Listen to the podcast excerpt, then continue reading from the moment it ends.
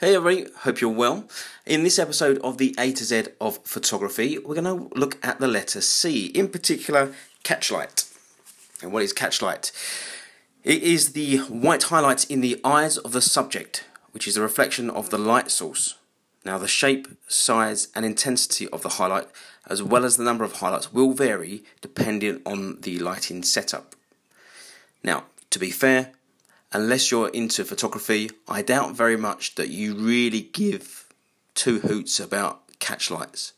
But for us photographers, I think it's something that we always look for when we see a portrait. We always try and check out where the catch lights are. If I'm wrong, call in and let me know, but I'm pretty certain that I'm not. Take care, guys. Remember, be creative, be inspired, but ultimately, be you.